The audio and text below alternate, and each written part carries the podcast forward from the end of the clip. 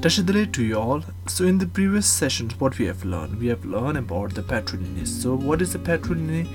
It means that the, the passing down the, all the property of the father to his son. Okay, so the main responsibility of the son is to continue the, all the powers of the father.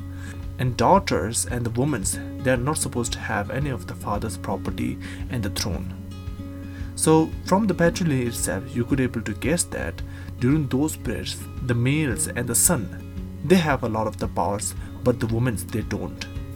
And the woman main responsibility is to just wait for the right times and the right person to get married. And the women they have to also practice the exogamy marriage.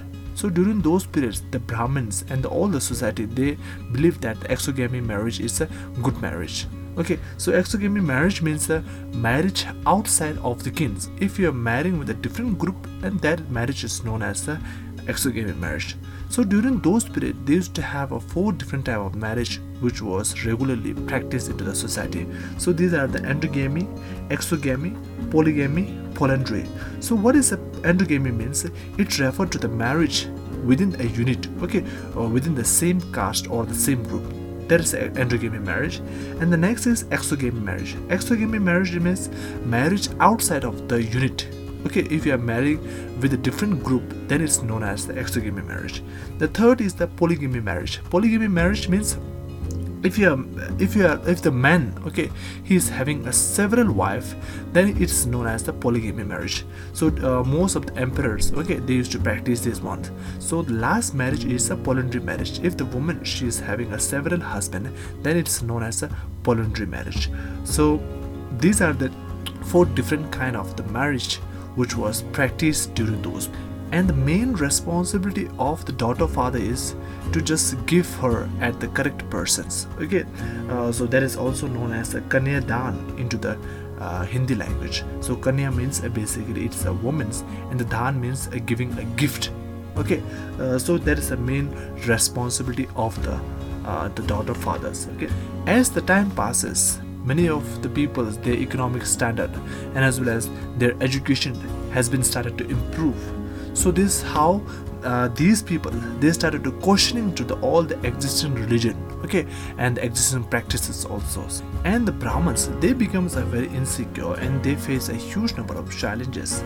So that's why again so what they have started to do is they started to recodify the many of their law books okay such as they started to recodify the dharma shastras and as well as manusmriti during the 200 bce around and as well as the brahmins now they have mentioned that the, all these rules and regulation is a universal validity. All the peoples they have to accept it okay? And these these all the rules and regulations was directly originated from the gods. So that's why you have to accept it. So this is how the brahmins they wanted to just manipulate the entire society and in the dharma shastra books they have also mentioned about the eight forms of the marriage. And they have uh, stated that the uh, the above four marriage is known to be a very auspicious marriage. You have to practice that marriage. And the below four marriages you need to be condemned. So you are not supposed to practice this marriage. So this kind of the rules and regulations was made by the the brahmins. Okay? Now we'll be looking into the another subtopic called a gotra of the women so during those periods the people were also classified on the according of the different gotras so what is a gotra means during those periods the people used to adopt the name from their own Vedic seers, okay, own savior god. So these people are classified into the certain categories. Okay, suppose if the summons they have just adopted a name from the Vishnu god, then all the peoples who have just adopted a name after the Vishnu god was uh, categorized into the one Gotra. Okay, again similar to that, if someone's they have adopted name from the Shiva god, then the, all these peoples are known to be a similar Gotra. Okay, so this is how people used to classify during those period. And again, the, the Brahmins they have also made rules and regulation for these different gotra. So they have made two rules and regulations for these different gotra. So the first rule is uh, they have mentioned that if the woman she get married with any persons, then after that married, okay, the woman she need to be abandon their father's gotra. She have to kept her husband gotra okay so there is a first uh, rules and the second rule is that the same gotra were not supposed to get married okay so these are the two rules now the question is that whether all these systems of the gotra was followed by the peoples or not so there are certain rulers who doesn't follow this so who are these rulers it was the Satavahanas who have ruled into the western part of the India during the 2nd century BC. Okay, so he was not following the rules which was made by the Brahmins. So how we know that, that these Satavahanas they are not practicing the all the system of the Gotra. So the, basically the Satavahanas they practice a polygamy marriage. Okay, Satavahanas rulers they used to have a lot of the wife, and the, uh, later on when the historians they try to read about these Satavahanas they found that many of their wife Satavahana's wife they adopted their father names instead of their husband names okay? Such as Gotama and Vashishta so these are the two examples. Okay which shows that the, these Satavahanas rulers they are not practicing the the Gotra systems. And as well as they have also found that the many of the wife of the Satavahanas they are the same Gotra as the Satavahanas so, uh, according to the, all the Brahminical norms, they have mentioned that the, the same Gotra they are not supposed to get married.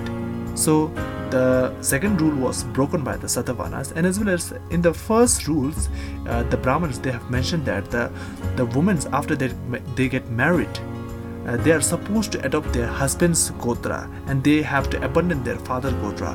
Again, Satavahanas they have also broken the rules of the the first rule of the Gotra.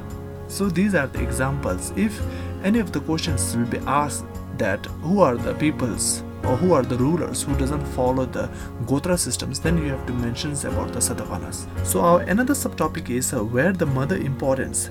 So from the patrilineage, you could able to guess that, that during those periods, only the men were given importance. Women were not given that much of importance okay and these rules entire rules and system was made by the the higher caste peoples okay uh, now the question is that whether the mother okay she is also a woman right whether the woman was given importance during those period or not. Again satavahanas they used to give us so much importance to their mother. Okay they used to identify themselves through the matronymic names. So what is the matronymic names means basically you try to uh, give their own mother names in front of your name. Okay so there are there are a lot of examples such as the raja gautami putta shri shatkani okay so raja gautami putta means the son of the gautami. And the, uh, after them they used to give their own names sri shatkani and there's another example also. Raja gautami putta sami shiriyana shatkani.